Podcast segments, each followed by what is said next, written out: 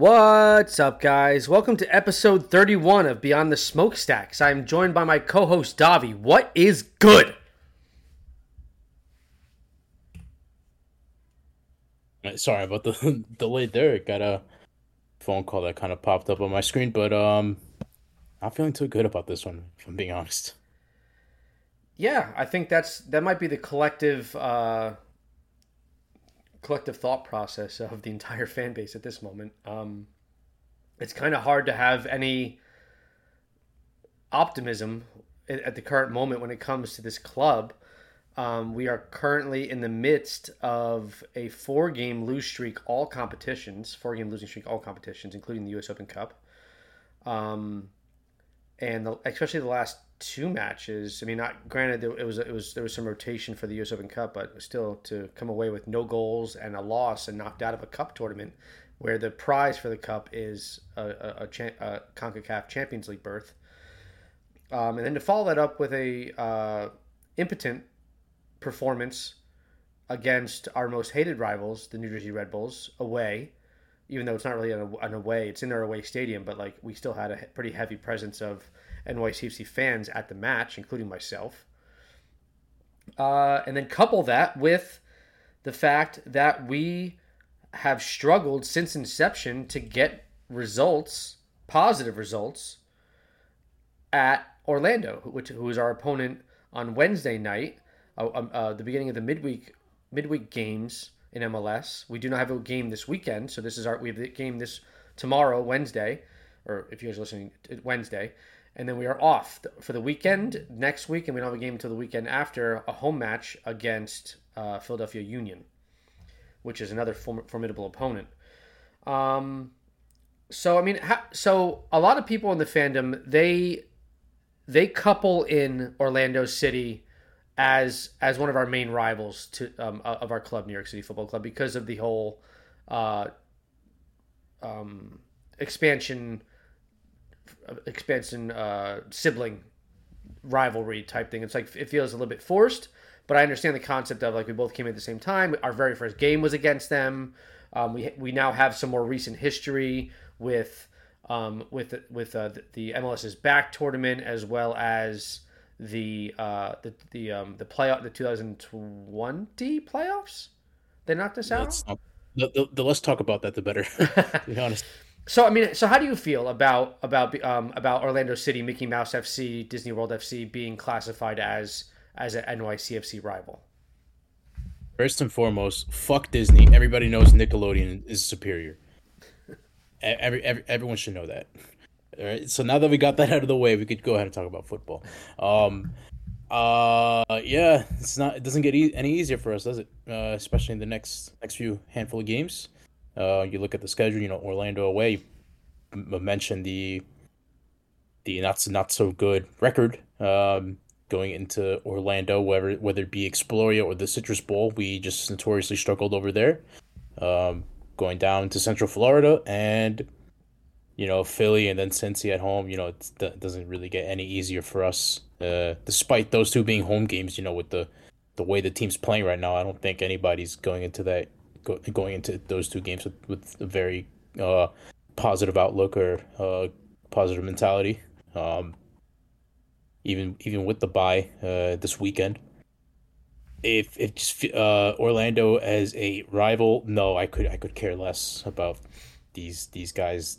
Um, I could I could genuinely care less. I don't. They're they're they're not up there with uh, Toronto or a Philly for me, and they they they no nowhere near Red Bull. They don't even touch Red Bull when it comes to rivalry. Like like uh I guess like rankings, like ranking like the rivalries and like which ones you which teams you hate the most. They they they will never touch Red Bull like at all for me. Yeah, I think right now it's healthily. I think it's. I mean, p- people last week was was a source of uh, of of arguments and debate about like the the tiers of rivalry for NYCFC. Um, so we have obviously I'm in the camp that I, I firmly believe that the that uh, Red Bull New Jersey is our primary rival, number one. Um, but some people are saying no, Philly Agreed. Philly has taken over. But I mean, I I think I think that's a little bit of recency bias when, when people say that because they're looking at the 2021 playoffs, they're looking at the 2022 playoffs. Um, and then I think did we did we beat them in the, in the 2020 playoffs on the um before we It's 20, 2018. That's when we played them, and we beat them at Yankee Stadium. And we completely wiped the floor Yeah. with them.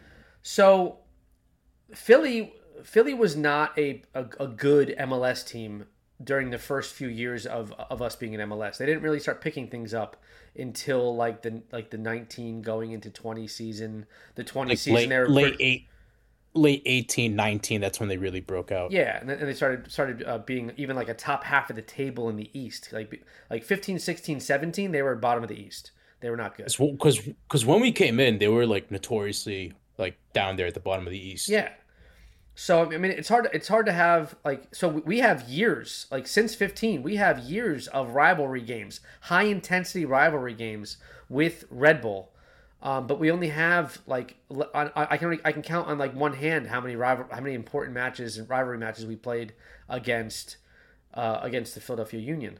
Um, and then Orlando City, I mean, yeah, our first game was against them, and then we have a couple playoff matches against them, and, and also we have some. U- we, they knocked us out of the U.S. Open Cup in uh, 2019, I want to say. 2019 on Pens. Yep. Um, s- and like, so I mean, it feel that that one feels la- feels the most probably distant and fabricated of, of the rivalries.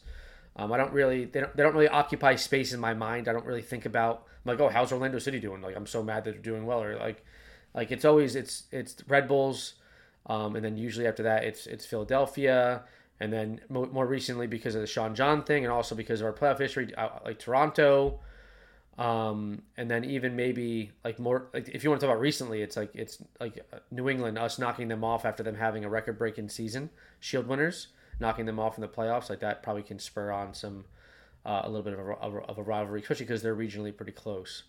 Um, but looking New back, look, look, yeah, loo- looking back at the results. So this is MLS and MLS playoffs only. This does not include. Um, this does not include the U.S. Open Cup. So we are we have two wins, four losses, and five draws at Orlando. And the Orlando stadiums that we've played in are the Citrus Bowl, Camping World Stadium, Orlando City Stadium, and Exploria Stadium. Those are the three Orlando stadiums that we've played at. Um, I think their most recent. It's it's it's it's only two. It's just uh Did they change names? Camping World is Yeah, they def- changed Camping World is definitely its own stadium. The Citrus Bowl Camp- is Camping- definitely a different a different stadium. it's Camp, Camping World Citrus Bowl. They call it the same thing down there. Are you Yeah. sure? Yeah, Orlando City I, I guess they got they probably got the sponsor like like after after the first year. and then Exploria Stadium. Um, it looks like attendance wise, damn, at the Citrus Bowl, they that that very first match against them away, 62, 62 and a half thousand people at that game. That's fucking insane. And then the, and then into, and then the, the second match in October, it was it dropped down to 43,000. And then in, in 16, it dropped down to 27, 25, 25, 23. So it's been dropping ever so slightly every year. Then COVID happened and there was nobody in 2020. 2020, 2021 with a limited, remember, because in 2021 they, they had limited uh limited availability. At the start. At the start, yeah. Yeah, so they had that was in- May, so they only had eleven and a half thousand. So I mean, I'm fully expecting to potentially see like a 20, 000, 20 plus thousand uh, fans at, at this uh, at this game. I don't I don't I don't think so. I, I- there's it's been documented that uh the attendance on in Orlando is deteriorating over the years. They they don't really have the they don't really have like that new like new expansion team like sent or like new stadium like it's kind of like wearing off. That stadium's been open for about five five years, six Well, five six look- years now at this point. Orla- Orlando has has subscribed to the uh, ideology of let's sign a big name who's aging, and that can, that may that maybe kind of artificially boosts attendance because people want to come watch them play. It, it did have it did have Kaká and Nani. they had Kaká and then followed by Nani. Um, so like those like those are pl- like if you know anything about world football, especially during like at the like within the past ten years, you know who Kaká and, Nani are. And then you play for for the Portuguese national team. Kaká played for Brazil. So like that's a reason to go Ballon out. d'Or winner as well. that's a that's a reason to go out and watch it watch it watch an Orlando City football match is because you want to watch a World Cup winner and a guy who played with Cristiano Ronaldo. Um, but now they, Both they- of them actually they don't Ronaldo. yeah they, they don't really have um, they don't really have that star power there anymore. Um, so They're going down the South American route where they're signing players like Facundo Torres, who's a Uruguayan Yeah. international. So I mean, I still think they had eleven thousand when it was limited. So I, I, I can definitely see them hitting twenty thousand this match, for, uh, in the- especially if the weather's nice. If it's not raining, um, I can see them hitting twenty thousand. But I mean, we just really struggle to get results. I mean, if, if you look at our if you look at our last uh, couple trips, so uh, our last trip to uh, to Orlando was in uh, um, August of 22. We lost two to one uh, with Chris Penso as the re- referee. Um, 2021, draw one one. 2020, we went down there twice, once for the uh, once for the playoffs and once for the regular season. Both one one draws, but obviously the, in the first round of the playoffs, we got knocked out um, on penalty kick, six to five. Um, so before the loss in 2022, we went down there one, two, three, four, four times in a row. We went down there and had three one-one draws and a two-two draw. So we have not won in Orlando since July of 2018. And actually, both times we've won in Orlando, we've had we've kept clean sheets. 2-0 victory in 18, 3-0 victory in 17. Um, in 17, we had David Villa with a penalty kick in the 14th minute, and he scored in the 82nd. And we had Rodney Wallace, Mr. Defend from the Front, score in the 35th minute of that match. Uh, July of 18, we won 2-0. We had Max, uh, Maxi score in the 40th, and Anton Tinnerholm score at 45 plus 1. Um, so a theme I'm seeing in here is we are able to get first half goals against them when we when we when we were successful, minus v, uh, Villa's 82nd um, minute goal in the first in the in the 17 meeting. But we just, I mean, we really struggled to get uh, results down there, um, and it's just that coupled with our current road form, it it kind of seems like a recipe for disaster. Um, Same same thing happened last August. Just look what happened. yeah, I mean, I'm, I'm not like overly confident. The only the only thing that I'm is that or Orlando is at a very very similar part of the table as we are. Um, they They're are actually just they're just under us. They're just under us, yeah. So overall, all-time series, um, Orlando has seven wins. We have eight wins, and there's six draws. So when you look at that, it looks like it's split, right? It looks like it's even. But when you when you do the research, you see that we tend to get the results at home, and they tend to get their results at home. So it's like we're winning at home, we're losing away. They're winning at home and losing away. Um, so when if you look at that as a trend, it's gonna it's gonna show you that we're pro- we're probably not gonna get a result away in Orlando because we haven't gotten one since 2017 um, or 2018 rather. Uh, They, they always just get a stroke of luck like towards the end of the game that gets them a draw or gets them the win. They it oh man, it just pisses me off. Can you can you take a guess as to who the leading goal scorer is in this in this uh, this uh, this this uh, series between Orlando City and Cyle. It's gotta be Cyle Larin, Cyle man. Larin has nine goals in eight matches. Nine goals in eight matches. I feel like NYCFC single handedly springboarded this dude to a European move. Nine goals in eight matches. Like that's. I think he scored more goals than fucking Villa. In this. We just we just let players like fucking He only has six. Pozuelo- we just let players like Pozuelo, fucking um uh, Zella Rayon, Larin, Who do you think has the second all, most? all all these guys, all these guys. Whenever we whenever we play them, no matter where it is, they're like, oh, okay, NYCFC. I'm gonna. I'm gonna they- just they just get like, it's like that card in FIFA. They just get like a ninety. They just get ninety nine everything, and they're just unstoppable on the day. Like we just can't stop them. There's no fucking like answer for them. Like they just become like prime 2012 Messi, and they just like Well, destroy us. Speaking to that, who do you think has the second most goals in the series? Think think back to someone who's a thorn in our ass who who used to play for Orlando. Joshua Akindele, No, he's fourth. fourth. We I'll give you another hint. We've seen him so far this season for a different team.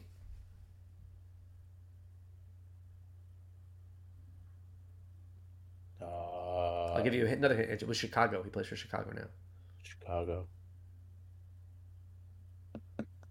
She plays for Chicago. He was a thorn in our Oh, ass. Chris Mueller. Yes. Chris Mueller. Chris Mueller. That's Chris who it is. Mueller with four goals in nine games. Thorn in our ass. He always seems to score against us.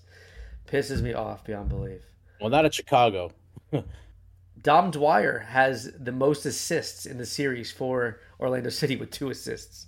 Everyone else is just one, one, one, one, one, one, one. But Dom Dwyer has two, no goals, but two assists in the series. Uh, who's played in the most minutes in the series? Uh, Joe Bendik. I don't think he's there anymore. I think he's on. Is he on?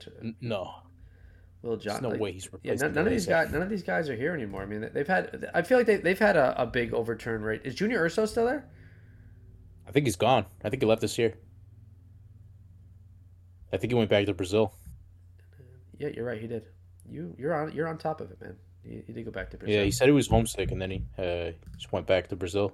Just wasn't feeling Orlando anymore. All right, let's look at the N- NYCFC players and, and see who leads the series. Okay, so we said David Villa has six goals. Who, who do you think has oh five goals? It's Maxi Morales. Yeah. It's Maxi Morales. five goals, knew that off four, the top of my head. five goals, four assists against against uh, against Orlando City in the series, and with a thousand one one one thousand one hundred minutes in twelve matches, five goals, four assists. This dude, this dude balled out against against uh, Orlando City. Who do you think was third? We- we- I think I don't. I think I'll have a hard time getting this one. Who do you think? Who do you think was third with four goals, zero assists against Orlando City? Four goals, zero assists. He's not in the team anymore. He's not on the team anymore. Okay. He's Ismael Tajouri Shradi. Yep. So Ismael Tajouri Shradi scored four goals in 424 minutes. That's almost like, It's a goal like every hundred minutes. yeah, it's like, Damn near. yeah. And then we have just a bunch of guys with two goals and one goal. Let's see, is there anybody on the current roster who, who has a goal against Orlando City? Keaton Parks. Jeez, man, you're good. Keaton Parks has a goal against Orlando City.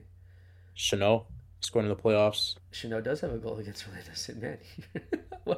Who the fuck needs FBref when you have Davi? Um, let's see, let's see. Talles Magno, he scored. He scored one last yeah, season. No, T- Talles has a goal and an assist against against Orlando City. oh yeah, that that's right. He did. Yeah. Oh my God. So I'm- going under so- momentum. This player, most random player ever, has a goal against Orlando City in one match played. He played the full 90 and he scored against Orlando City. Who do you think it was? Rodney Wallace. Rodney Wallace actually. Did I get it? He has a goal. Yes, he has a goal against Orlando City, but he's not the most random one that I'm thinking of and I'm looking at right now. There's actually two there's actually two pretty random, actually three random people that have goals against Orlando City. Actually four. Kaye. No, there's four people. Kaye is one of them. Kaye has a random goal against Orlando City. Name the next three. Oh jeez. I'll give you a hint. Uh, Two of them are defenders and one of them is a striker. Mendoza, Steven Mendoza. Steven Mendoza Steven has a goal against Orlando City. Now the next two are defenders. Random ass defenders who have four goals. defenders. Uh, Tinnerholm. I know Tinnerholm's one of them. He he has a goal and assist, but he's not random. We know that Tinnerholm scores It's- bangers. Ah, okay, okay. Uh, Frédéric Brillant. Yes, Brillant has a goal against Orlando City. Who is the last most random fucking defender for NYCFC that you think would have scored a goal in MLS play against Orlando City? If I give you this hint, you're going to know the answer. Immediately. Don't don't tell me. Don't tell me. Don't tell me. Don't tell me. Don't tell me. Um, was he a center back? Yes. Oh, oh, I know. Siriboe. Kwame Kwame Watson Siriboe has a goal against Orlando City. One match played, played for 90 minutes, and he scored a goal. Kwame Watson Siriboe. How many games? I'm just I'm just naming like and this is like all like an NYCFC history book right here. I should just like I should just I should just publish one right now. Dude only played in 11 matches for NYCFC. He only started seven matches, and he and he had one, and that was his only goal for the club was against Orlando City. He scored one We goal. still lost that game. He scored one goal in his career, and it was against Orlando City. That's I, his I- only I follow goal. I follow him on uh, on on Instagram. Uh, he That's posts his only career goal. no for NYCFC. His only career goal Oh, for okay, NYCFC. okay. I thought you meant like like oh his whole career. We've had three goalkeepers play against uh, Orlando City before. They are Sean Johnson, Josh Saunders, and Luis Barraza. Um, Sean John had a 68.2% save percentage against Orlando. Josh Saunders had 58.3, and Luis Barraza has 100% save percentage and has one clean sheet in one match against Orlando City. That perks my ears up a little bit that he has a clean sheet against them because he has yet uh, does, does he have a clean sheet yet this season? I don't I do not Only does he? only one. Only one. And when was it? Was that home? Miami. Miami, at home, yeah, Miami home, home was his only clean sheet. So he has a clean sheet against Orlando. Um, so that is good. Um, so another good thing is, is that no NYCFC player has ever gotten a red card in a MLS match against Orlando City, which is good because every, every other time I do this research, there's a, there's a bunch of freaking red cards. Uh, meanwhile, Orlando City has gotten three red cards MLS play in this um, in this series. Shane O'Neill has a red card, and that was actually that was in the uh, we, he got a red card in the 2-0 victory back in 18. Aure- Aurélien Collin, if you recognize that name from the 2021 MLS Cup playoffs, he was one of the players that was deemed not good enough or or uh, substitute players that Philadelphia had to field a team with during the COVID Cup, um, COVID Eastern Fro- Conference. Frozen out of that team completely. Yeah. Um, so he has a red card while playing for um, Orlando City against NYCFC, and the other and, and then the other player is Ruan, who we actually have seen so far this season play for DC United. He has a red card um, in this series, and he no longer plays for them. Um, and we have oh my god, we have faced we have faced seven different keepers for Orlando City. Joe Bendik. It just it just it just tells you how much in disarray they were like their first like few years. Yeah. Joe Bendik, Pedro Gallese, Brian Rowe, Tally Hall, Earl Edwards Jr., Donovan Ricketts, and Josh Ford. Those are the those are the keepers that we've played that we've faced for Orlando City versus NYCFC. Uh, the only ones who have clean sheets are Joe Bendik. Um, uh, Pedro Gallese is their current keeper, right? Yeah. Um, Peruvian national team. Peruvian keeper, national team. yeah. He's played in six matches. Um, he has a 73.7 save percentage, no clean sheets, uh, 11 goals against in six matches. So we've proven we can score against Pedro Gallese. We've scored 11 goals in only six matches, so that's that's a little bit higher than than a goal a game. It's actually almost two goals a game. Um, so I mean, there's no, no no doubt that when we score on him, we can score on him. But the question remains: Can we get a result away from home? What are you What are you thinking for this match? Uh, first of all, like uh, let's go. I know that obviously we're still dealing with the uh, how do you th- we're dealing with the uh, after aftermath of losing the derby. All right, that, that that's a big energy drainer and a big source of malcontent with the with the fan base that we that we went out and lost this fan uh, went out and lost this rivalry, the Hudson River Derby. Um, but the, an- another source of, of, of us questioning Nick Cushing's um, aptitude as a manager is his ability to select a, a starting 11 that can go out and win games. And not only that, but also his substitution patterns have been called into question, especially in the Hudson River Derby, where he doesn't sub anybody on until the 89th minute. And then that player he decides to sub on is none other than Andres Jasson, Mr. All I Can Do Is Get Fouled. Oh my dude, this this man, I, I I shit you not. Like if you you put a McDonald's menu in front of him, he'll probably stand there for eighty nine minutes, and, then it's just as soon as the McDonald's is about to close, he's like, "I'll take, I'll just take a cheeseburger." just one cheeseburger, like the like the tiny cheeseburger, like like not even a meal, just a one dollar cheeseburger. He's like, "Yeah, just give me the cheeseburger, I'll be fine."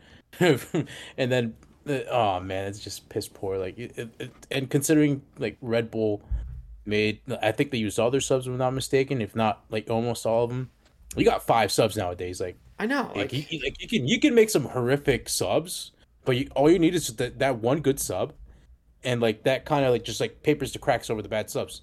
Unlike back in the day when you used to have three, like you need you need to be wise with the subs back in the day when you only had three windows.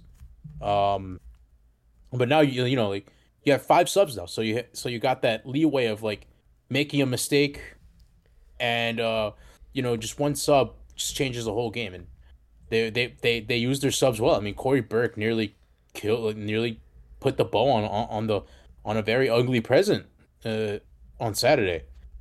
It, it's and he's come off the bench uh two times last year for Philly, and he scored both, and he scored them both times off the bench. So Cory Burke is another one of those bastards that just love to show up against us and then just, you know, just completely fall off a cliff for the for the rest of the season until we play him again.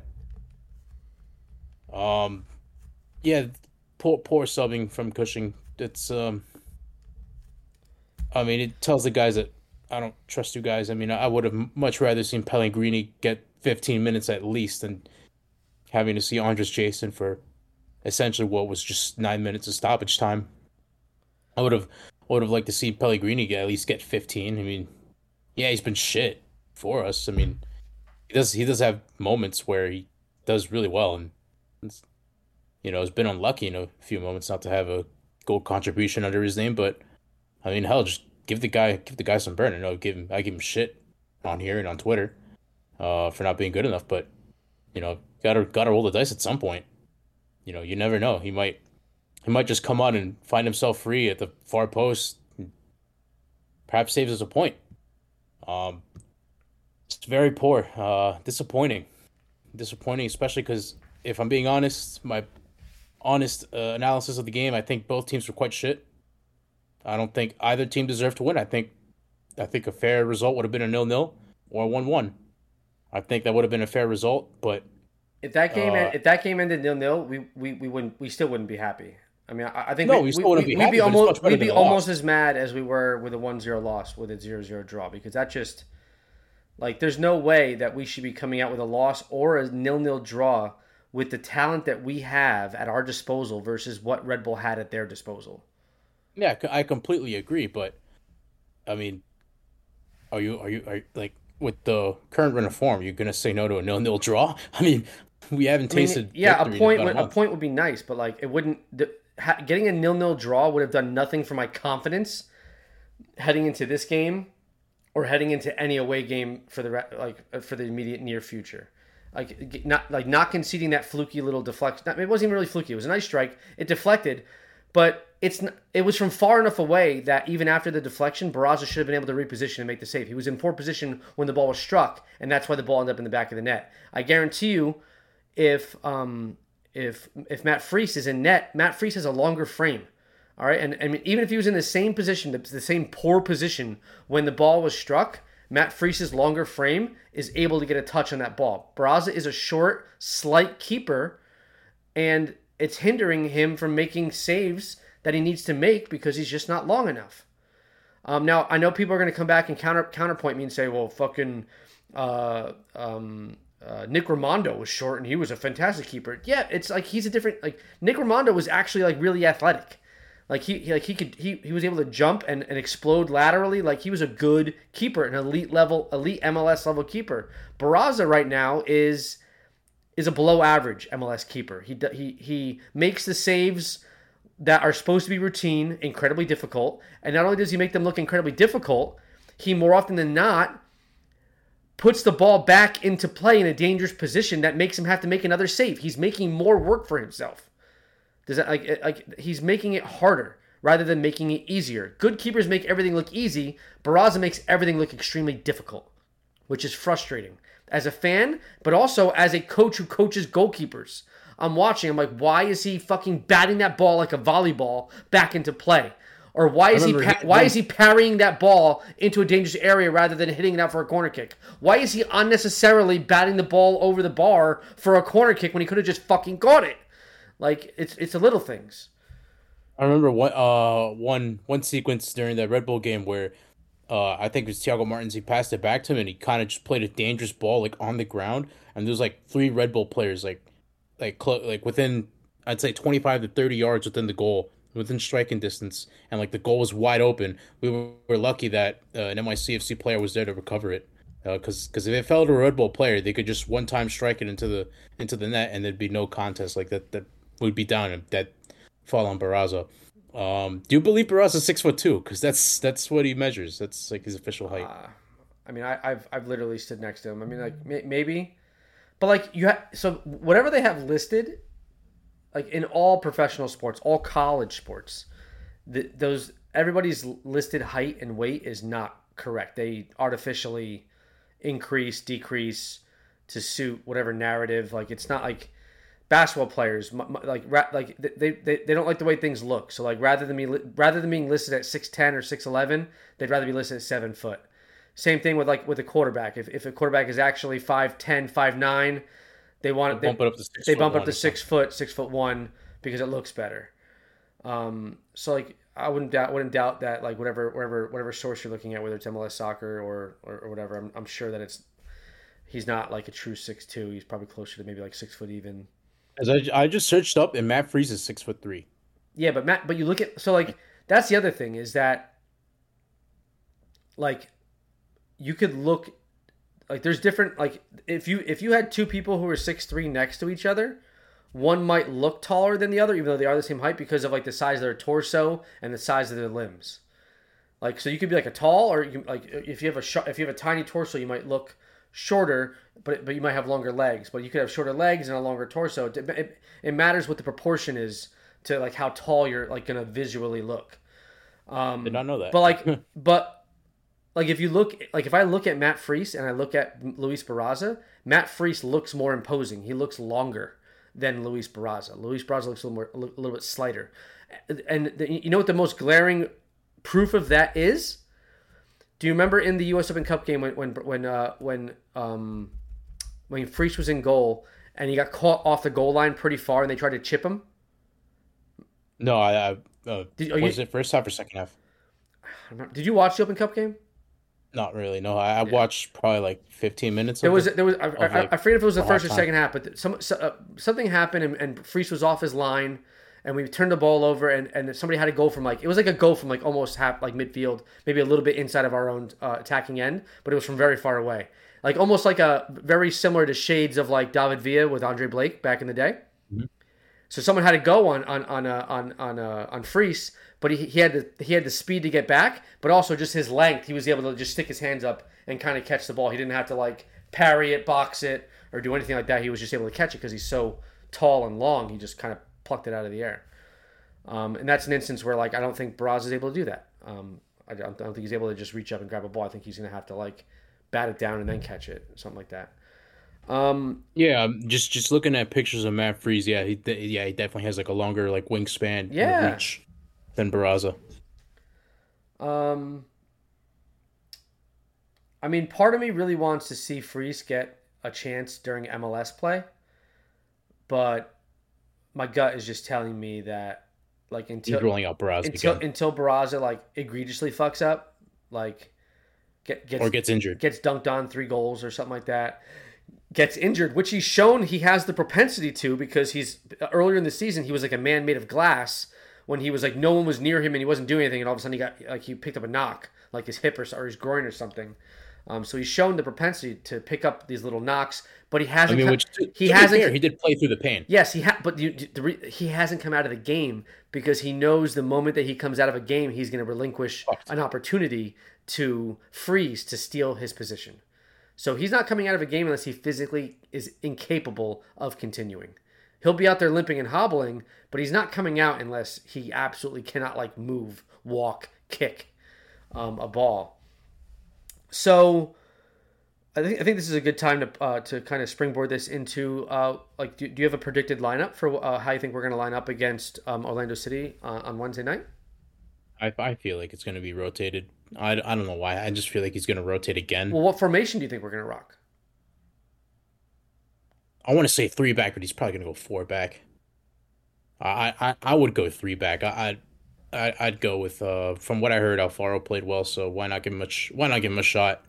I mean, it's low risk, high reward at this point. We have a bye we, we have the bye week on on Saturday, so what? Why not? Why not just trot him out there? Um, say, I mean, Chanot and Martins they got to play as well, so I'll, I'll go with the back three. Uh, left left mid, let's go with Cufré. Then center center mid, it's probably I think we'll go Rich. I think we'll go Richie and Parks. Uh, even though I'd like to see someone else come in there, but we don't really have the depth like that. Um, he's could probably go Richie, Richie and Parks, and then right mid go go Mitja, go Mitja. That was that was a big mistake I mean, if you want, if you wanted to start O'Toole against Red Bull, fine. I mean, he he was really like one of the only ones that kind of wanted to get an attack going on Saturday. So if you want to start like so, if if you wanted to start O'Toole against Red Bull, that's fine.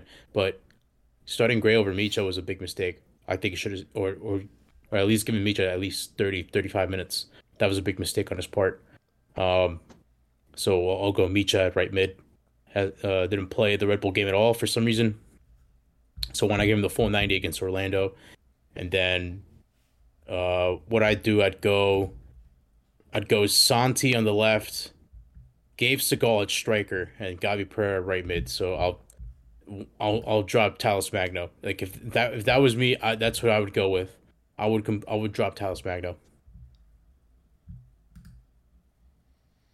All right. Um. Oh shit. I was just looking. Uh, João, João Moutinho uh, went back to. Uh, he went to Italy. From, remember that uh, João Moutinho, the guy who plays. Uh, I think he plays center. He played center mid, defense for uh, Orlando City. He went to uh, Spezia in Serie A. Anyway. Um, Get relegated. Anyway, so I I think that we're gonna rock with the three in the back, um, just because uh, against Red Bull, although the I think I think the uh, formation that like all the like apps and stuff put out was that they they, they think we played like a three, like a three four three, um, against Red Bull, right? against Red Bull, but Yeah, that, that's that's that's what I initially thought. I thought it was a three back. well d- because Sands was dropping so deep, Sands was like almost playing like a left like a left center back type position. yeah, Um, but here's so I think we're gonna go three in the back. I think obviously I think Braz is gonna, gonna get the start because unless until he does something that really draws the um, ire of of Nick Cushing, I think he's gonna stick with him. Um, I was pleasantly surprised and impressed by Alfaro's uh, play against um, against FC Cincy in the Open Cup game. I thought he held his own. He played simple. Um, he, wasn't. It was a player where he didn't wow you, but you, you almost didn't know he. You, you didn't re- even realize he was there. He didn't make any any mistakes that cost us. He didn't make any like really poor passes. He was just there, which is. I mean. So, I mean. Our expectations are probably a little bit too high because of uh, coming off of someone like Alexander Callens being our staple of our left our, our left back for so many years. We're very like spoiled and our expectations are probably too high for um, his his uh, his successor at the position. But I do think that Alfaro could, could come in and, and be serviceable at, at, at the left center back position in the interim until before until July fifth when the transfer window opens, and then maybe we can bring in and then Alfaro can become the left center back depth, and we can have someone who's more starting starting quality MLS wise. But I have Alfaro at the left center mid or left center back. Sorry, fuck left center mid. Imagine Alfaro playing left center mid. Left center back Alfaro. I have Chanot playing in the middle of a back three. I have Thiago Martins playing on the right of a back three. I have Cufré playing left wing back. Ilenič playing right wing back. I have Sands and Parks playing the 6 8 in the middle. Followed by Santiago Rodriguez at left wing. Santi at left wing. With Talles Magno at the 9. And Gabriel Pereira at right wing which means we would move Richie Ledesma to the bench. No, I mean, he did have a poor outing against Red Bull. He did not play well. But the biggest problem with what we played at Red Bull was is that we were lacking difference makers to come on after 60 minutes, which is why Cushing didn't make a sub until 89 because he took he turned and looked down the bench and saw that he didn't have anybody that he perceives as as a difference maker. Now, later on in the podcast, we are going to discuss a piece of information that dropped and became available today by the MLS Players Association, which would be the 2023 MLS compensation for all MLS players in, in, the league. So we have a spreadsheet of how much compensation every player in MLS, including New York City Football Club, but also, this is a little preview, including none other than Sean Johnson's contract with Toronto FC. We'll talk about that in a little bit. But the reason why I had this lineup, Santi is not Santi's un, he's he's lost the juice at the nine. Whatever whatever home home cooking juice he had when we were playing at home, playing as a false nine, it's gone away. All right, it, the wells run dry, And when the wells run dry, you don't beat a dead horse. You fucking make alterations and you pivot and you change course and you change tactics. It's not working anymore. Let's do something different. What haven't we done this season yet? We haven't played Santi at left wing. Where did Santi play in 2021? Played left wing. He started at left wing for the MLS Cup. Yeah, he played left wing. And he did, I mean, and I think he did pretty well there. So why not fucking put him back there, Nick? Okay, so let's put Santi at left wing. Gabriel Pereira has been doing pretty well at right wing. He almost had, I mean, I, I, hate almost, but he had a very nice attempt against Red Bull, just dinked off the off the post. He scored three goals this season, I, I believe, with his uh, touched by God left left foot curling it to the back post. Except for the one he kind of hit, he hit near post. He tricked the keeper. Um, so let's keep him there. And then Santi has not been doing well at the nine. Gabe Segal has been pedestrian at the nine um, and, and can't even get substituted on in a, in a rivalry game at his true position of the nine and then can't even get burn on NYCFC two. I went to the Derby match on Sunday. He he was in the stands. Him and O'Toole were there watching the game. I was like, why? I was like, why is Segal not suited up and playing? Especially since at the Derby, Elias Manoel started for NY for Red Bull two, and scored the penalty kick. This is a guy that's like I think he's on a big contract with with uh, with with the Red Bulls, and he's down playing with fucking Red Bull two. But we can't play Segal in Red Bull two, and he's a, he's a tweener anyway. So that pissed me off seeing him in the stands instead of on the sideline. Um, but yeah, so Segal's not the answer. Santi's not the answer. Ledesma, I guess, was playing the nine against the Red Bulls a little bit. He's not the answer. So let's circle back to Talles. I mean, because he's not doing shit on left wing. He all he's doing on left wing is dribbling too much and losing the ball. All right, so at least let's put Santi out there where maybe he can cook out in the left wing and do some inverted shit, and Talles at the nine, Gabi on the right wing. Have Sands and Parks run that midfield. If one of them gets tired, you can always sub on Ledesma. If Talles is just being an enigma, you can sub him off, move Santi over, and then put uh, Ledesma at left wing. Um, you have you have options. There's more tactical flexibility if, if you have someone on the bench who you know is a difference maker. Also, we're going to talk about salaries soon, but we'll talk about the numbers soon. But Matias Pellegrini is absolutely fleecing the fuck out of David Lee. He is on almost I, th- I think it's almost it's like a mil a little over a million dollars compensation for the season and he can't even get a substitute appearance in a Hudson River derby. Not only that, but we are paying Thiago Martins over $2 million. Granted, he's his, his form has improved over the over the year that he's been here. But why the fuck are we paying a center back $2 million when we can't fucking score because we're not paying a nine anything? gross mismanagement. Like, it, how people have their job still is beyond me. Like, David Lee, what the fuck are you doing, bro? Two million dollars, and he's he got a pay bump. Last season, he was on like one point eight or one point nine. Now he's over two. Like, what the fuck? He's not like He's not even as good as Alexander Callens and Callens wasn't getting paid any more than 800,000, 875,000 his final year with us. And Alex Callens is head, shoulders, another set of head and shoulders, and another set of head and shoulders above Thiago Martins. Like he's that much better than Thiago Martins. Thiago Martins is the, the equivalent of a defensive pace merchant. His most redeeming quality is that he can run really fast in a straight line. Alexander Callens was able to essentially serve as like a center attacking left back because he was able to carry the ball not in the defensive third to the defensive third. He would carry the ball from the defensive third into the middle third, and from the middle third into the attacking third. And he p- p- carried the ball almost into the fucking semicircle at the top of the 18 yard box. That's how much Alex Callens was doing for us. T- people are going to come back and, and, respond to this saying, oh, T- Talles Magno has the most advanced carries of any defender in, in, in MLS in 2023. Yeah, all of his carries are from the defensive third to like 10 yards further in the defensive third. That's where all of his carries are. He doesn't really carry the ball into the middle third, and then and then he's never in the middle third to bring the ball into the attacking third. He's not an offensive-minded center back. He's a really fast center back who can hawk down a striker who got played a long ball in and and and, and then and then kill out an attack, which I'm eternally grateful for. but I'm not willing to spend. recoveries. I'm not willing to. Sp- yeah, but I'm not willing to spend over two million dollars on recovery speed. That's ridiculous. That's something you would do in, in FIFA Ultimate Team. Bu- buy the best fucking card of a center back who has the most pace because of the sweaty fucking FIFA players. That doesn't that doesn't have real world application. Where huh? Let me just overpay for a center back who's really fast. He has no goals.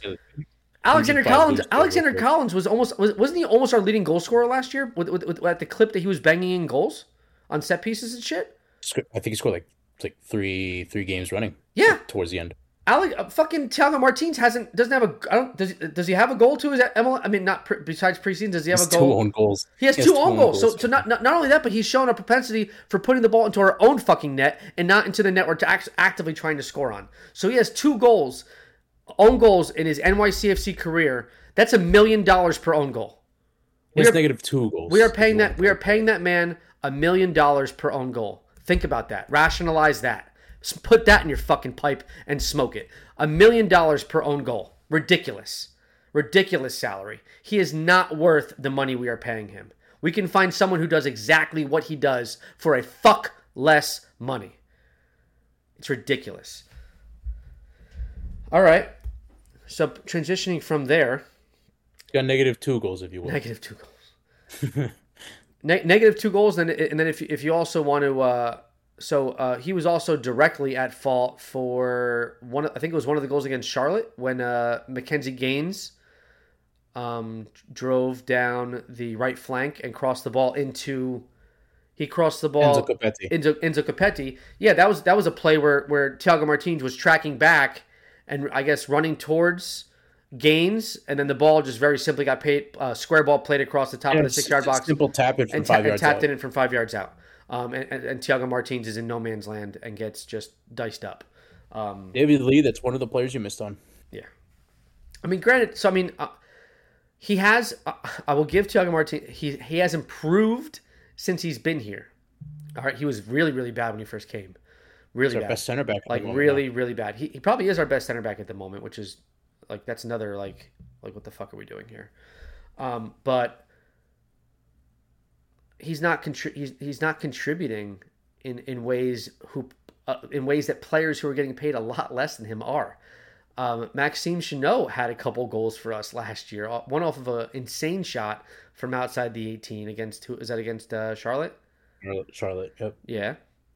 Um, and he's also and he sco- in this year he scored a, a ridiculous volley. Scored a volley against Nashville. Yep. Yeah, so he he's contributing towards our offense, while also like I mean, okay, he had a really bad game against Red Bull, especially in the first half. Chanot's passing was just atrocious, um, but he has he has he has tangible statistical contributions to this team, and is getting paid so much less money than Thiago Martins, who whose sole contribution is, is that he's really fast.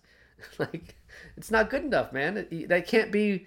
If we wanted just really fast players, we we go fucking sign, um, I don't like fucking uh,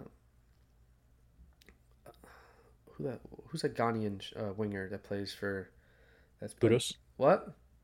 Kudos. No, he plays in the MLS. He's, he's a, a little guy. He's just really fast. It's like his only redeeming quality is that he's really fast. Emmanuel Boateng. Yeah, yeah, something like that. Just guys who are just really fast, um, really rapid. Um, yeah. So I mean, it just doesn't justify.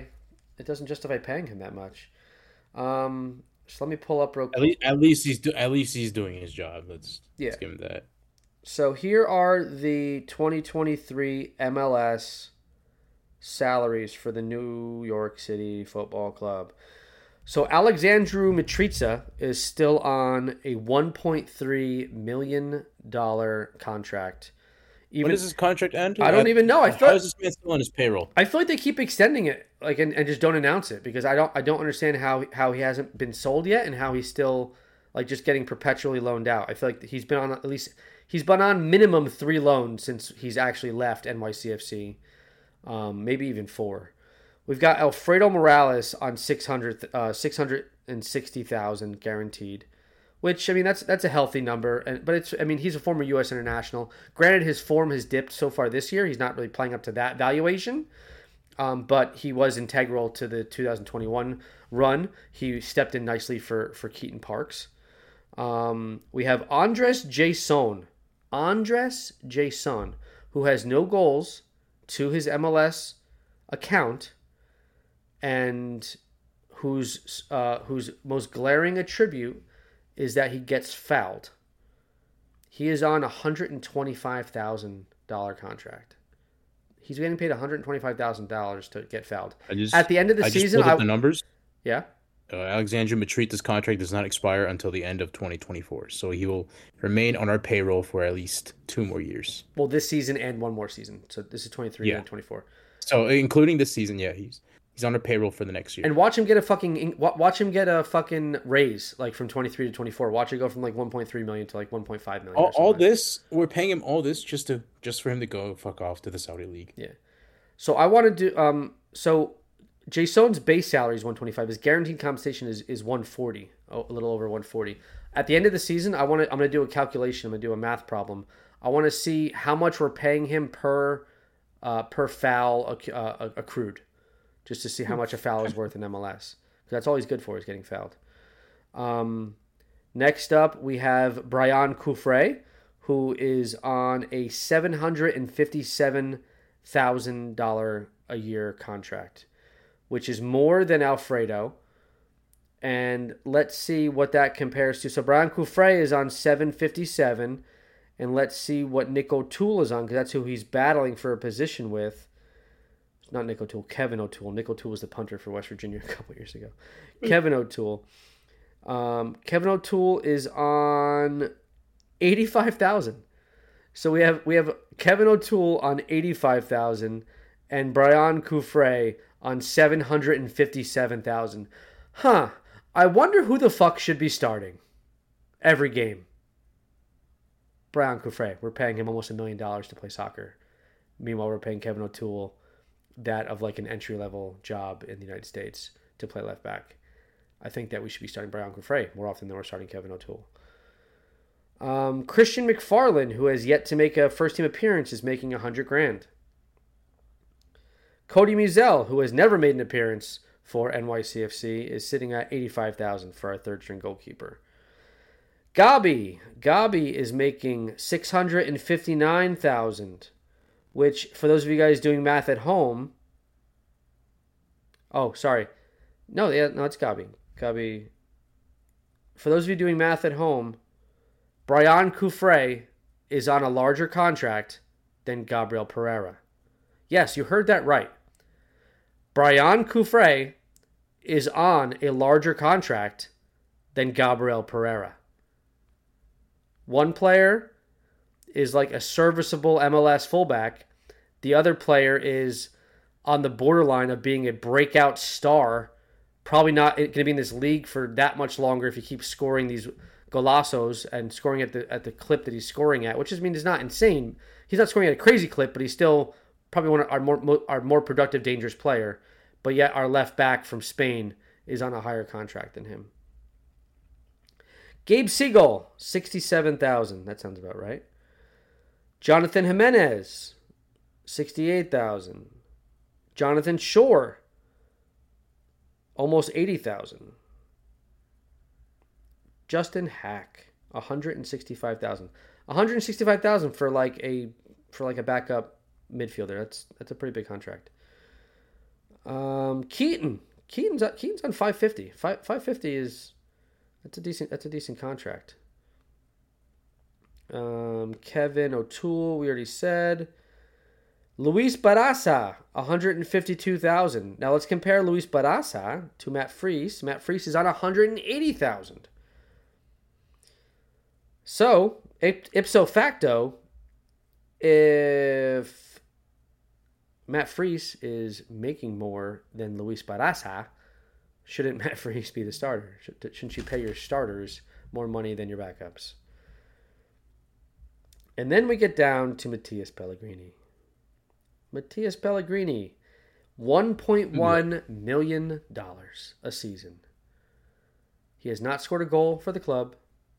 He is now relegated to bench duty after getting a, a string of games started in which he did nothing, pretty much nothing. Not even an assist. Not even an assist. He's getting paid 1.1.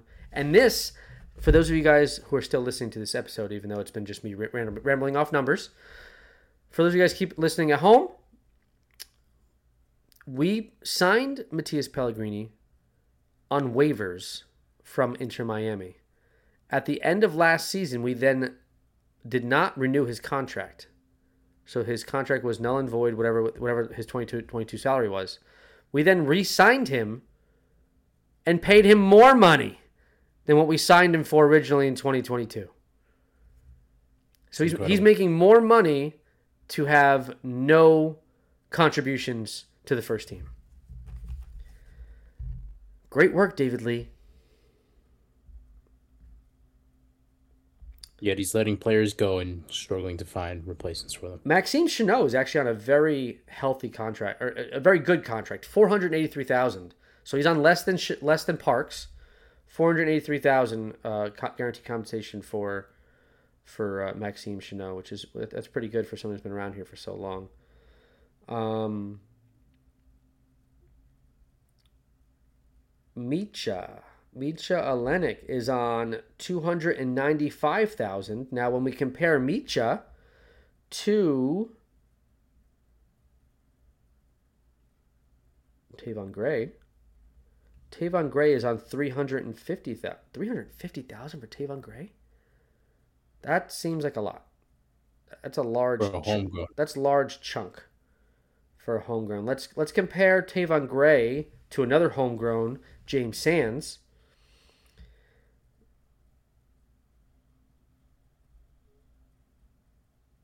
Why isn't James Sands on here? Oh, he is. James Sands is on a little over a million. James Sands is on a little worth it to be honest. A little, yeah, he's worth it. A little over a million. But then compare that to Tayvon, and Tayvon is on three hundred fifty thousand, which still seems like a lot. Um, I mean, considering he's now the back, like you're bringing in Mitja, and you're paying Mitja almost three hundred thousand. So now you have two three hundred thousand dollar value valued um, right backs. Um, doesn't really make a whole lot of sense. Um, after Mitja, oh Maxim, Maximo Carrizo is on 111,000. He hasn't made a first team appearance yet, but he's making 111,000. Imagine being 16 years old and making 111,000 dollars a year. Crazy. Yeah, I got, crazy money. I can't wrap my head around that. Um, Nico Benalcazar, another player who has not made a first team appearance, is on 68,000. Nicolas Acevedo, who's loaned out, is on 275,000. Richie Ledesma, 396,000. By the way, uh, me and uh, on Monday, me and, or I shouldn't say me, uh, UK NYCFC and I, Barney, we went to the training facility because Bar- uh, Barney was invited by Nick Cushing to be a special guest at the training facility. He got to watch. He got to watch the team train, and he got to uh, sit in on the uh, on the Monday press press release from Luis Barraza and from Nick Cushing. I was not allowed in, so I had to stand out. I stood in, I stood on the grassy knoll in the shrubbery and, and watched over the over the gate. Um, but but Barney was allowed in, and he had a good time. I was I, I was happy that I took him out there because he hadn't been out to the facility yet, so it was a once in a lifetime opportunity for him to. Uh, I don't think I don't think I'll be ever allowed in a press conference with Cushing as our coach. No. well, well, yeah, no, definitely, definitely not. Samuel Owusu, who has made limited appearances, is on sixty-seven thousand. Then we have the big money guys. We have Santiago Rodriguez is on 1.3, which I, I think that's that's pretty good. Talles Magno is making 1.1. Tati Castellanos is making 1.1. Thiago Martins is making 2.1. And then we have Thiago Andrade was making 219. Tony Alfaro is on 120,000. That that's kind of a steal because that's a low. That's low. Um, AJ. Oh, that might be a different team now. Yeah, that's fucking. That's the Red Bulls. Fuck them. Um, so I mean, the only contracts that are questionable in there are the contracts of Tayvon, which which I mean, Tayvon and Mitja are getting paid a lot to kind of play the same position. So one only one of them can be on the field at a time in reality. So you're, you're, you're either paying you're paying the starter and the reserve player the same, the same amount essentially. But the only glaring number that I'm looking in there and I'm like, wow, like we're overpaying is Thiago Martins at 2.1 million. That's I firmly believe that that's way too much money uh, for getting essentially nothing tangible in return other than a above average uh, center back. Um, but uh, Oh, so then I guess the next thing we should talk about, um, which I alluded to before, is because this because this got released uh, today. Um, I immediately once I saw that it got released, I went and decided to see w- uh, what the cost of treachery is. Um, how much? Here we go. How much it costs to uh, to essentially give a big middle finger to New York City Football Club and the fan base and say, Peace, I'm out, I'm leaving. None other than Sean Johnson's new salary for Toronto FC for 2023. In 2022, Sean Johnson's guaranteed compensation was 550,000. His guaranteed compensation for 2023 from Toronto FC is 683,000. So he got like a $150,000 $130,000 uh, increase in salary. Now, from what everything that I've heard, we had offered him more money than 683 to stay in New York City and he turned it down. Which means that he took less money. It's finally confirmed. He took less money to go play for Toronto. Now, this comment is directly from none other than El Presidente, Andrew Tucker himself, president of the Third Rail. He believes that this will happen. That in this in this off season, that Toronto will re-sign him for about 1.1 million,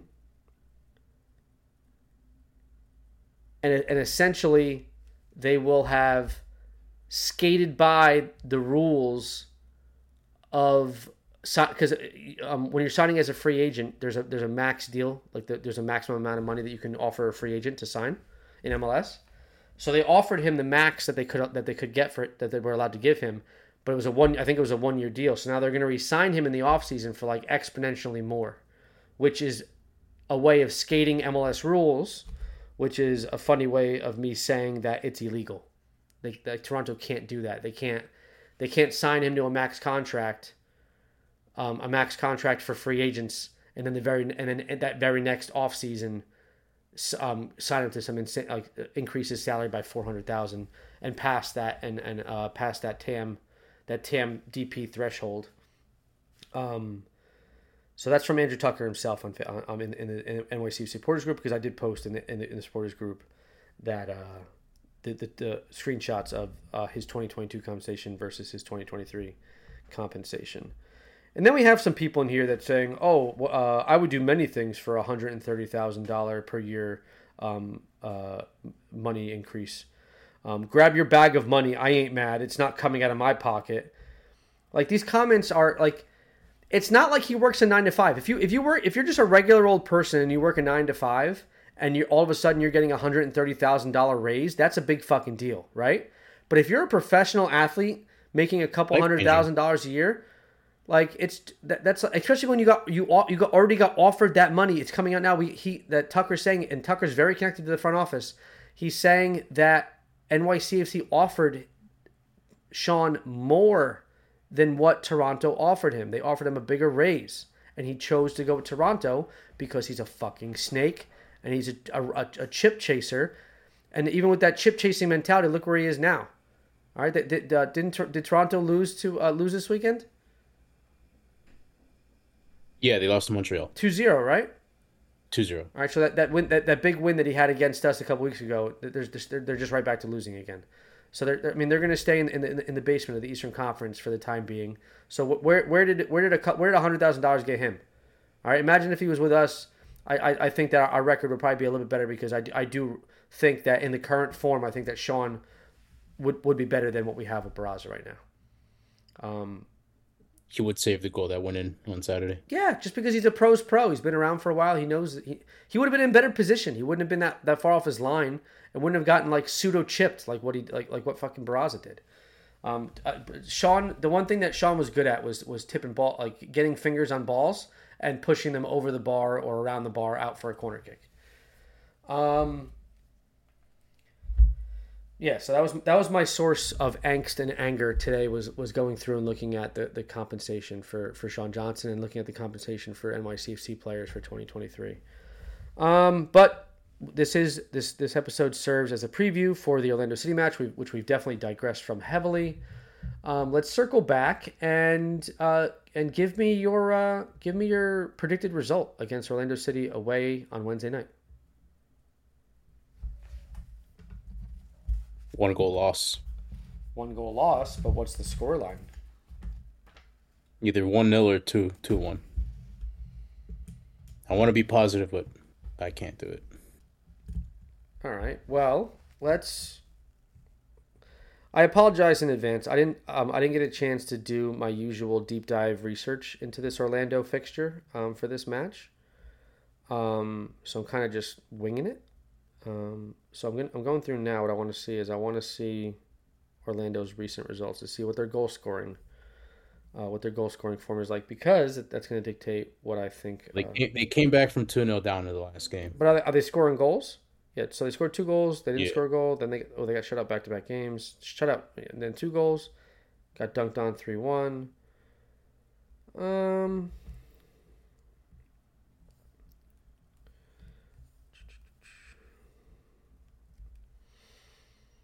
While I look while while I look up uh, their stats, just a reminder that um, tomorrow. Uh, so Wednesday night is we're recording on Tuesday. So tomorrow night we will be hosting um, pregame Twitter Space, which will be starting at about six fifteen. Um, uh, pregame Twitter Space. We will be hosting halftime Twitter Space, which will be happening obviously at the during the fifteen minute halftime interval, and then we will be hosting.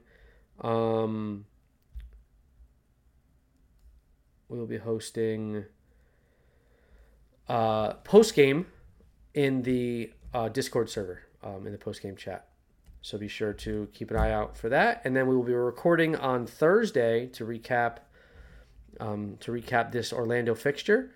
Um, and then we have the weekend off because we do not have a match. So looking here, all clubs, Orlando, apply filters. Okay, so the leading goal scorer is McGuire. Duncan McGuire. Do you know anything about Duncan McGuire? Nope. Career stats. This is his first year playing in MLS. In eight games, he has four goals. So he scored in 50%. He's technically scored in 50% of it, the matches he's played. Angulo has two goals. Uh, Kara has two goals. Ojeda, F- Facu Torres has two goals. So their their goal scoring is only between one, two, three, four, five players, but it's spread around. Four goals, two goals, two goals, two goals, two goals. Um, assists. Um, Ojeda has three assists. Pereyra has three assists. Antonio Carlos, their center back, has two assists. So when I think Orlando City, the players who I hate the most in the um, in this series for Mickey Mouse FC are Antonio Carlos, Pedro Gallese,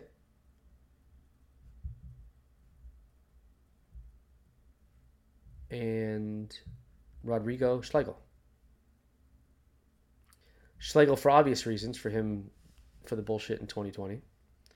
Antonio Carlos just has a very punchable face, but but also he's always he's just a dirty player. He's just a prick. Yeah, and whenever we play him, he's just he's just a prick. He's always getting in a scuffle or doing something or doing something. He's just a dick.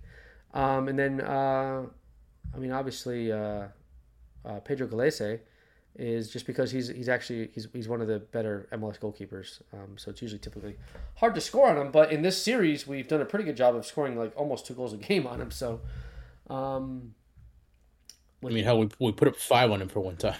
Yeah, yeah. I mean, so I mean, when he has a bad day, he has a bad day. So that kind of uh, that all of that affects my prediction. So.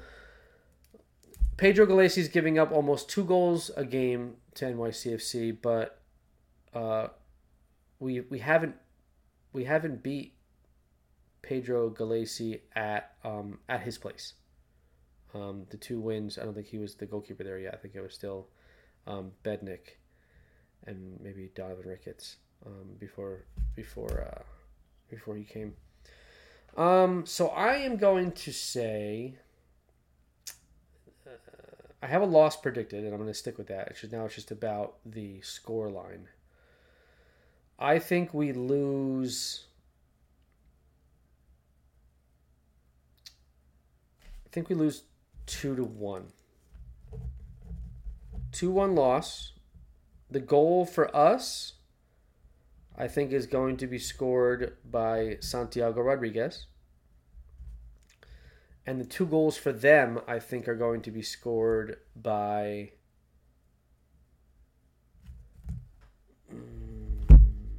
Facu Torres. I think Facu Torres will get one. And I think that.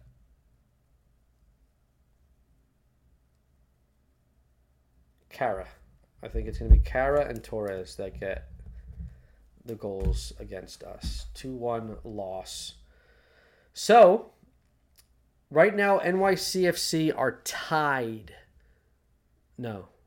Yeah, I think they're, they're t- NYCFC is tied for the longest losing streak, all competitions in club history, with four consecutive losses. If we lose against Orlando, I think it'll set a record for the most losses in in uh, in team history. And which manager is going to have his name attached to that? Nick Cushing. Sorry, Nick fucking Cushing. I said it before and I'll say it again. If he loses this game, he should even see Philly. He should just be fired after this. If he loses tomorrow, he should be fired. Simple as that. So what Nick has come out in the in the in the media saying is that we have to have patience with this team, with this young team. he keeps attempting he keeps attempting Positive PR.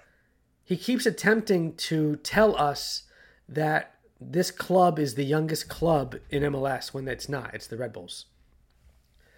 Um, and it's yeah, he just does this positive spin PR where he's telling us to have patience. He thinks that he, he thinks that we're playing well, but we just can't. It's the final. It's the final pass or the final product that's lacking. And I just, I mean, I don't fall for the bullshit. I don't fall for his bullshit. I think that he's just blowing smoke and trying to uh, uh, create an aura of positivity around this drowning, sinking, floundering club that is it's like a fish with no air, no water right now. Like it's we're losing at an unprecedented rate. Um, and then we're, we're going to have people come back and say, oh, well, we've gone through stretches like this before where we've lost. Well, guess what? We've never lost this many matches before in a row. This ties the franchise record. If we lose another match, it'll be the unprecedented franchise record for most losses in a row. This isn't no longer like every other rut. This is a longer rut than we than we've ever been in. We need a win desperately. Times are getting desperate, and yes, I, I realize it's May, and it sounds crazy saying that. But if you look at the schedule ahead, when when is it going to turn around? When we have Orlando away, Philly at home. Philly at home is a, is a, is a high high a high pressure game. Tempers are flaring. We don't like them. They don't like us. We've had a lot of close games with them in the past. I mean, granted, it's I think it's at it's at Citi Field, but like that game could go City, either way. They're they're not playing. We've, we've lost. We've lost the last three meetings against them. They're not playing well right now, but neither are we. Um, then after that, it's Cincy. We just lost to Cincy, and on top of that, I guarantee you, in that Cincy match, which is also home, at at in that Cincy Yankee match, Stadium. they're gonna play a full strength team. Now I listened to Blue City Radio today, and I heard them talk about the Cincy match and said, "Oh, um, they play they played a pretty strong lineup." Uh, no, the fuck they didn't. All they started was Brandon Vazquez. They had Lucho Acosta come off the bench. They had Sergio Santos come off the bench, and Brenner is injured. That's their big four right there, and only one of No, them started the match. Brenner's gone. Brenner's gone. He's going to Italy. Well, he's gone, but he's in. even- He he's not. You think you, you think that Brenner's going to sit with his thumb up his ass for the next three two months until until the fucking transfer market opens? No, he's gonna pl- No. he's gonna play. He's just injured right now. That's why he didn't play. Um. So that in that U.S. Open Cup match, all they started was Brandon Vazquez and uh, Dobby. Can you can you remind me um which what, what player for Cincinnati scored in the U.S. Open Cup match? It was Brandon Vazquez. Brandon Vazquez, the one player, the one dangerous player they had in the field that wasn't Lucho Acosta, Brenner, or Sergio Santos, scored the fucking game-winning goal. So no, they played a fucking that was like a B plus lineup with only one out of their four big dangerous attacking players, and he scored a goal against us. And then Lucho came on as a sub, and so did Sergio Santos. But don't don't don't come, don't come at me with they started a strong lineup. No, no, the fuck they didn't. Their lineup was not strong. It was mediocre, and they still managed to fucking get a win against us. Don't get me started. So then after Cincy, we have the Revs at home. And I mean the Revs, we we we have a. I mean that, that's another battle. Like it's not going to be easy match. We, we tied them on, on the road, but anytime you're playing against a team that has Carlos Gil, Carlos Gil, um, coming to town, it, it's going to be a battle. He's ju- he's Carlos Gil is just like Lucho Costa. He's just like Lucas Zelarayán. He's a thorn in our ass, and he finds ways to have good games against us. Then we have another uh, away game against RSL at, in the beginning of June, and it, it that's a long away trip flying across the country. Um, RSL's not in the greatest of form, but it's like we we, we I don't think we. I mean, I haven't. Oh, against them historically as well. Yeah, we're poor against them. Then we're home against the crew, and whenever we're home against a crew, what's the first thing I think about? Zelarayán. Zell Ryan. Fucking he find he, he find he doesn't score against anybody else all year, and then all of a sudden he plays he plays against NYCFC, and he's fucking prime Scores two goals. prime Beckham free kick taker. Like he's it just it ball up the back of the net. Um, then we're away in Atlanta. We don't do well down in Atlanta playing on that playing on that plastic shit, and we just we uh, and Plastic shit again the next week. I mean, uh, like three days after that, going to Portland. Yeah, plastic shit again at Port. So we we, no, we go from Atlanta, fly back home, then fly right to Portland, fly back home, fly up to Montreal. Like that's a three. That's another. That's a three game away trip. So like, this shit is like. This shit is not easy. This is a hard schedule. Granted, the Timbers are like up and down. Atlanta, uh, but by that time, I get um uh what what's his name is back in training. Uh, Brad Guzan. Brad Guzan's back in training, so he might be he might be ready to go for that match. Um, in the middle of in the middle of uh in the middle of June, middle end of June. Uh, Montreal is like the only game on here that I'm like, all right, we're gonna win that game, even though it's away. Montreal's been pretty shit, although they just beat fucking Toronto 2-0. But they've also been kind of shit. But they've been kind of shit, but it's away. I mean, we, we won there in the, in the 2022 playoffs away, but that was a uh, once again that was NYCFC tends to play well when their back is up against a wall and they need to win to advance. So they played well up there, but also that roster was completely different. They had Maximiliano, Maximiliano Moralez, um, who carrying, Both rosters were different at the carrying them through the playoffs. Maxi carried us through the playoffs because Talles Magno wasn't producing. Um, Well, he was injured, to be fair. Talles? Yeah, for the playoffs. What? He picked up an injury What injury? for the playoffs. The shoulder injury in Atlanta. I'm sorry, but sh- a shoulder injury doesn't affect your ability to kick a fucking soccer ball. I'm sorry. You can play with. You can go. You can go. You can go back and look at the tapes. I know, Talles was injured. but you can play. You can play soccer with a broken wrist, a broken arm, a bum shoulder. You, you, you, you don't, the only thing with a hurt shoulder, what, what don't you do? You don't take fucking throw-ins, but it doesn't to kick a ball. It's not a problem. Like, I, I, don't give me that shit that he had a, a bum shoulder. Plus, I mean, I, I think I, I'm pretty sure I'm, I'm now remembering, recollecting the game which he hurt his shoulder. I'm pretty sure it was some soft shit, little fall on the ground, South American roll around. Uh, ouch, ouch, it hurts. Um, it's just, I mean, it was just him being, it's just him being tiny and frail and soft. Um, but uh, but yeah, I mean, I'm just, I'm really sick of fucking losing. I'm sick of this podcast's fucking aura and like just mood being like, fuck this team, we're losing, this sucks, this is not fun. Why am I uh, like? Why am I uh, um, delegating my time to sit down for, for 90 plus minutes to watch this team when they don't give a flying fuck and don't care to put an, uh, uh, put in a, a solid performance to score goals to win games. Um, and I also heard on Blue City today, I think it was on Blue City. I listened to two podcasts today.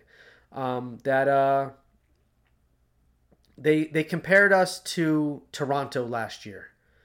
So Toronto had a um, Toronto dug themselves in a deep fucking hole in the beginning of the season last year, um, just not getting results and just and falling further and further and further down the table, and then the and then the transfer window came and they signed Bernardeschi Insigne and Bernardeschi. and Insigne, but the transfer window came too late, and they, they they didn't have enough time and weren't getting results quick enough after they came to the club to make the playoffs. So, for all of you guys out there saying, "Oh, we have time, we have time, we have time," we don't have that much time. We need to get a couple results here and there to hold us over until the transfer window so that we're not so far fucking behind that we You physically stop can't at some point. that we physically can't claw our way back into playoff contention. Because if we mark my words right now, what what day is it? It's it's Tuesday, May 16th, May 2023 at 10:05 p.m. If we don't start getting results soon, we are go- we are we are going to miss the playoffs in the first year of a revitalized and readjusted MLS playoff system in which 9 teams from each conference make the playoffs. And if we don't start fucking winning games and, and hold over until the transfer window when magically we're going to have so many reinforcements coming in July, so many, so many reinforcements. If we don't fucking start winning games, we're going to be on the outside looking in of a nine team fucking playoff system. That is embarrassing. Two years removed from an MLS Cup championship. That's fucking embarrassing. That's more embarrassing than 7 0. That's more embarrassing than losing to a goalkeeper who's a, really a fucking defender. That's more embarrassing than, than Zelarayán being our daddy every time we play him because he scores these fucking banger free kicks. It's more embarrassing than all that shit. We cannot miss the playoffs in a nine team fucking playoff system. We need to start fucking winning games. And if Nick Cushing doesn't turn this shit around and not only not only win almost every game that we play at a home stadium, meaning City and Yankee Stadium, he has to, has to, I'm going to say it a third time, has to get wins, not draws, not losses, wins on the road. We are the final Eastern Conference team to not record a win on the road in 2023. It is fucking embarrassing.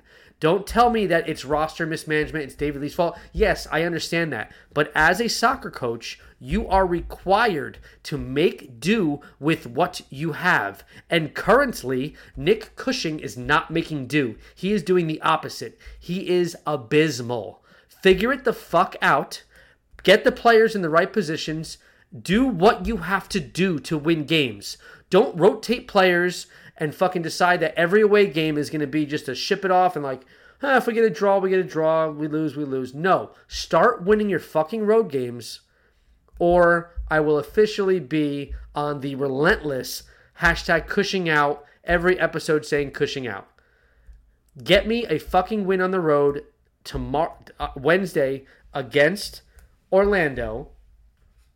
Then come home and find a way to get some type of positive results against uh, against Philly, Cincy, and the Revs, and then prove to me that you can take this team on a West Coast away trip and get a result, a draw or a win against RSL.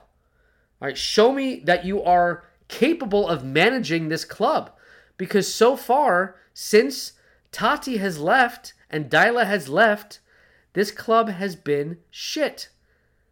10 wins in what was it? 10 wins in 28 matches Com- combined all competitions or uh, 28, 33 somewhere around there. Somewhere around there. That is fucking abysmal. That's so bad. That's so bad. Start winning. It's not that hard. I'm sure you're getting. I mean, I, I know what these players are getting paid, but your roster, your fucking, your your compensation didn't get released, Nick. How much are you getting paid to fucking lose four games in a row? Figure it out, man. Figure it the fuck out. Highway I'm, robbery. Getting, I'm sick of this shit. Highway shit. robbery. Highway robbery. I'm sick of this shit. Figure it the fuck out, Nick. Figure it the fuck out. No more excuses. Excuses are like assholes, full of shit, and everybody has one. Find a way to win on the road. Find a way. Will it to happen. Put the players out there who are willing to fight for the badge and willing to get a win by all means necessary. Find the correct formation that is going to get you results. Stop with the fucking excuses. Stop with the coach speak, the coach talk during your fucking press conferences. I don't want to hear any more excuses or reasons. Win. Win, win, win, win. Fuck everything else. Win, win, win, win. Win on the road, Nick. Show me you can win on the road. Because I'm sick and tired of this shit. I'm tired of talking. Davi, say something. Fucking bullshit. Like, come on. Like, you got you guys raised the level of expectation by winning that MLS Cup, and you guys knew that very well. You guys know that very well. I'm talking to front office, players, coaches, staff, fans. Everybody knows that. As soon as you win that first trophy, we expect more. Like no no no question about it. All, hands down, we expect more trophies. We We won a trophy last year. That's because it's an exclusive friendly game, glorified friendly. Joe is it's on record. He said it himself. It's a trophy that doesn't matter. We only won because we were at home. Had we played somewhere else, had we played a neutral site or in Mexico, we would have lost. Straight. Don't even don't even try to argue that. We would have lost straight up. If we didn't play Atlas at Yankee Stadium, we would have lost.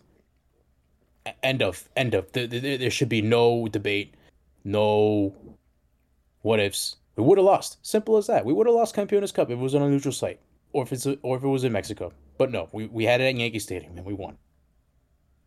If Cushing does not get the sack after what will probably be tomorrow's loss, if Cushing does not get the sack, he is obligated to win every single home game from now until the window opens. For no, you, you fine. You can have a draw or two here and there, but do but you should be getting three points, seventy five to ninety percent of the time at home. If you're Nick Cushing, if you lose this game, yes. If we lose this game against Orlando and then come home against Philadelphia and don't either get a win or a draw, then it like it's it it, it, it will it will officially be time to it's time to move on. Like I, like that because I mean it, like if we lose this game and then lose Philly that becomes a six game losing streak. Like no other manager in MLS is gonna will have will have survived a six game losing streak I don't think. Like we like um who were the two managers that got sacked? So it was Red Bull it was Andrea he- it was Andrea Hedrickson and Chicago. uh, Gerhard Struber. And Gerhard Struber got sacked at, uh, in May, um, just last week. And which he should, which he should have been sacked earlier. But yeah. we digress. So if now if Nick Cushing loses five, and then if he loses at home against Philly, I, I, I seriously think it like it's like that's the time to time to go. Time to go. Um, swim back to Manchester or Liverpool. the, the, the only thing though is here, here. You know what? Here's why it's not going to happen though, because that Philly game is that Philly game's on a Saturday, and then we turn we, we turn we turn on real quick and play Cincy on that. On See, yeah, we play Cincy on that wet on that Wednesday, and then play the Revs that Saturday, and then RSL that okay. So if they're gonna fight, if if he doesn't get results in the next few games, they're gonna. I, I can tell you the exact time because it's too everything else is too close of a turnover rate. Like they're not gonna fire someone when they have like a game three days later. It's gonna be after the um after the England, right? after the New England game. Yeah, after. Okay. The, so it's Orlando, Phil, in which, in Philly, which by then, Philly, Cincy, which by then Revs, I think, yeah. In which I, in which by then I think that's that's two two three weeks too late. He should have been gone. Yeah, but two, it's just two, it's, it's, it's, the way the schedule is that it's just too condensed. Yeah, they're not going to fire someone like on a Monday when we have a game on fucking Wednesday. It's be- it's because of Leagues Cup. That's that's why. Yeah, everything's so condensed. Stupid tournament. But if if if if these results don't go our way and we and we lose like Orlando, lose Philly, I mean, since he's like since he's top of the table in the East, like they're fucking hard. The Cincy, Revs, New England. Revs are the top Cincy, of the New table. England. Yeah, since New England. Like, if we if we drop like if he gets draws, I think it'll be okay. And at least if he's scoring, if we're still getting if we're still getting fucking goose egged and getting clean sheeted by other teams, that's an even that's even bigger deal. I think if he loses tomorrow night by three, four goals, he's out. He's out the door. Like no, no questions yeah, if, asked. Yeah, if we get if, smoked, if, if, you're gonna get if you get smacked by Orlando four, four, four nil, four five nil, get the fuck out. Like you, you don't you don't deserve like another hour. You don't deserve another like within that final whistle. You should be sacked. You should be sacked if we lose four 0 tomorrow.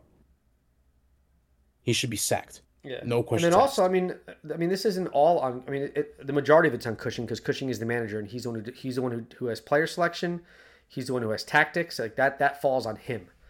All right, but I mean, I, I don't think that uh, I don't think David Lee should be devoid of criticism um, because he's now gone two transfer windows since Taty's left and has done nothing to to replace him. Um, and also, uh, looking at looking at these roster numbers, a lot of these guys are on hefty contracts and are not producing, and that falls on him. He's the one who does he's the, he does the brass tacks. He's the one who sign who who offers contracts and shit. That's him. Um, so I, I said it on the last I, episode. I think if if if I'm if if I'm a head coach and I step in, like, and I, I'll sit down with Talles Magno. I'm like, listen, Talles, you, you, you're a highly talented, talented player, very talented. You got you got an insane, you got an insane ceiling, a lot of potential. But if you don't start producing, I'm gonna have to let you go. I, I, I would I would I would straight up just sit down Talles Magno and be like, you know what? If you're not producing, if you're gonna continue to be a little bitch, you, you can you can go back to Brazil. You can go wherever. We don't care. You can get out of here. We'll we'll we'll get we'll get a new guy in with a better attitude and who will actually produce for this team, and would and wouldn't be such a little bitch whenever he doesn't get the ball after doing 16 croquetas in a row, getting him absolutely nowhere on the pitch. Yeah, uh, I'm, I'm at my wits' end with Talles Magno. Um, it's becoming it's frustrating because we all know like the, the potential he has. It's really frustrating. Well, it's becoming more and more apparent by every passing game that he. And I was talking to I was talking with UK NYCFC Barney about this. It's becoming more apparent that Talles is a supporting supporting cast member in in, in a football club like like NYCFC. He's not he's not suited to be the star. He's not he's not like we, we can't expect him to be the next Taty. He doesn't possess the skill set to be the next Taty. He doesn't score. He's not a, goal, a, a, pure goal scorer. He's he's a supporting cast. He's like a um, he's a Brazilian Jesus Medina is what is how you need to look at him. Jesus Medina wasn't the star of our team. Taty was, but Jesus Medina was the. But at least he produced when he had. Was to. a supporting cast member, but yes, so Jesus uh, Jesus sometimes sometimes Jesus performed when, when asked to, but for most for the most part, he went through long stretches of goose egging goals and assists for like multiple games in a row. Um, but T- Talles is a supporting cast. When he was here with Taty, he he looked artificially better because he was surrounded by a player who had world class talent like Taty. But now he's being surrounded by Santiago, Santiago Rodriguez, who is a borderline good player. Um, I think he also has the uh, South American problem of dribbling too much and not being a creator and being a little bit selfish in his style of play. There was one. There was one time in the Red Bull in the Red Bull game where he was at the edge of the box and instead of shooting, he wanted to dribble past three guys. Yeah, and then you have you have Talles in the Red Bull game who's driving down the left side and has Santiago Rodriguez and somebody else in the in the 18 yard box who he could have slotted it to and they would have been able to tap the ball net. But Talles instead decided to shoot. And uh, for those of you guys who didn't watch this particular shot, it looked like a U12 player he, shot he the ball, and it was a slow. it was a slow dribbler to the goalkeeper, um, which I don't. If the goalkeeper wasn't even there, I don't think it would have had enough pace to get in the goal. That's how slow it was kicked. Um, it, it, it's being tackled off the line. I can tell you that. Yeah. Um, so yeah, Talles is just not a star. He's a, he's a supporting cast member. But the problem is, is he's a very well paid supporting cast member. He's getting paid over a million dollars. Um, but Gabi, Gabi, Gabi is someone who, depending upon the day and ha- and, and, and like he could be a star, um, but too often he kind of disappears into the background and doesn't produce and plays plays his way out of the starting lineup. But on Gab, when Gabi's on, he's fucking on. Like he can, he, best player, hands down. He can take that. I mean, but he's the problem is he's predictable, right? He yeah. he, ta- he uh, his first touch is always almost central, cent- centrally. He always wants to cut to the middle. So unless a player hasn't done the research on Gabi and knowing that he's a lefty and that he's going to always cut to the middle, what I need to see from Gabi here in the coming weeks and months is I need to see him develop a right so that it makes the defenders more off balanced when defending him, so they don't always know. Oh, he's just he's, he's fucking going to the middle. Um, you have to, he has to enter into his repertoire that hey, I'm going to drive I'm going to drive with my right foot, drive down the baseline, and hit a right-footed pass hard to the back post, and hope that Talles isn't being a lazy fuck and is gets there to tap the ball in. Didn't he hit a right? Didn't he hit a right-footed pass to Santi in, in that Dallas game? Yes. Yeah, that was his assist to Santi was with his right foot. More, more of that. More of that, Gabi. Yeah, you, yeah. you use that right. Get peg, more dude. of that. You never know what could happen. All right. Um, Christian was unable to join us tonight. Um, he, he told us that maybe he would have a surprise visit. He was uh, he was too busy being wifed up by um, by his girlfriend, um, watching some chick flick probably.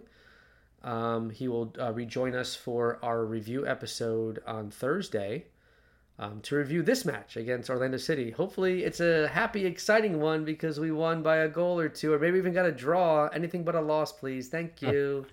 Um, yeah. So, uh, Davi, final thoughts on uh, on New York City FC at Orlando City, aka Walt Disney FC, aka uh, Mickey Mouse FC, aka um, Lines. Pur- Purple People Eaters. Uh, final thoughts. Cushing out, please. Cushing out. You're fully up. You're fully on the Cushing- Cushing out bed. Are you? Are you the president I- and founder of the Cushing out train? I'm the I'm the CEO. I'm like I'm like what Brad Sims is. I'm the CEO and president of that of that foundation. So like, just just like I I I am on the Cushing train. I've been I think I've been on the Cushing out train since since the summer.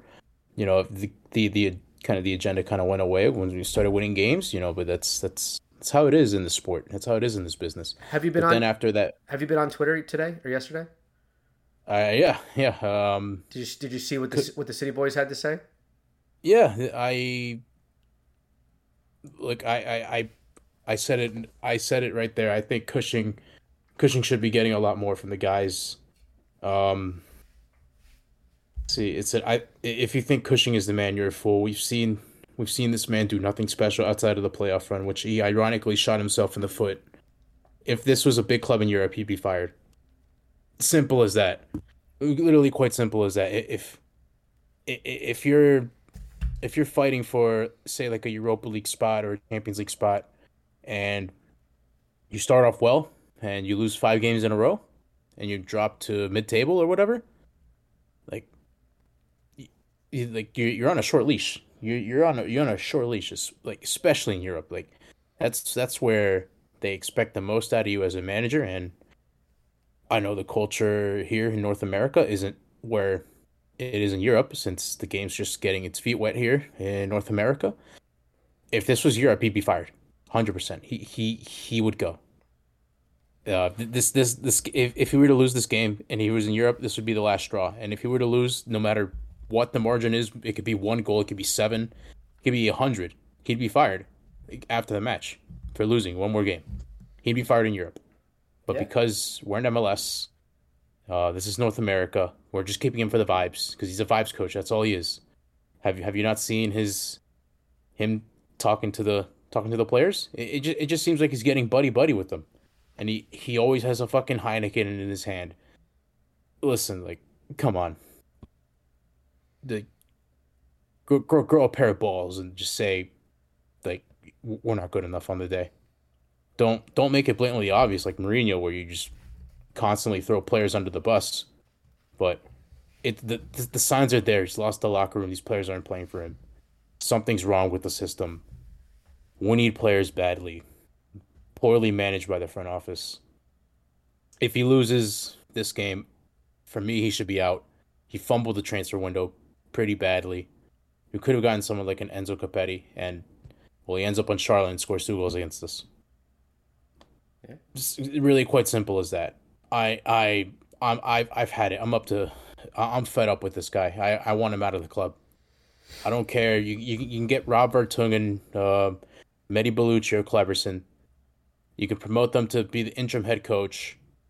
They, they, they, they'd, they'd probably get this team playing better than than than Cushing has, especially Kléberson, with the with the stature. He's a World Cup champion. He's a world champion with Brazil. Do you think players like Talles Magno and Gabi Pereira would play like shit if Kléberson was the coach? No, because he's a world champion and he's from Brazil. So that immediately garners respect. That's that's my thoughts. But Cushing should have gotten a better better striker. He should he should have been more proactive in the transfer window, but he just wasn't. I don't know what the fuck he was doing. What was he? Was he was he out celebrating the nil nil draw he got against the United States at the World Cup? I don't know, but uh, that that's all I have to say. Cushing out if he loses. All right. My final thoughts. I'm not quite on. I mean, I'm definitely. I have a I have a ticket purchased for the uh, for the Cushing out train, but I haven't stepped on it yet. But if if we don't get this result against Orlando, and then we don't and we followed up with not getting the expected results, we better come we better come away with seven points in our in our homestand against the Revs, Cincy, and and Philly. If we don't come away with seven points, um, and then lose this game in Orlando, uh, then I, I think I'm going to be all aboard the um, the Cushing out train. I'll be the fucking conductor because life is just miserable when you're when you when your favorite football club is is not performing well, especially because we have such um, raised expectations after our 2021 championship season. Um, I um, I'm, I'm humbled by uh, by uh, people um, in the Discord or Twitter or whatever um, claiming that I should be the, uh, the the new manager of, of New York City Football Club. Uh, unfortunately, I do not possess the uh, the coaching certification licensure re- uh, required to be a, a first team coach in MLS. Um, nor maybe our good friend Gio might get the shot. No, you never know. Nor do I speak the appropriate languages to to to handle um, um, all the players in the clubhouse.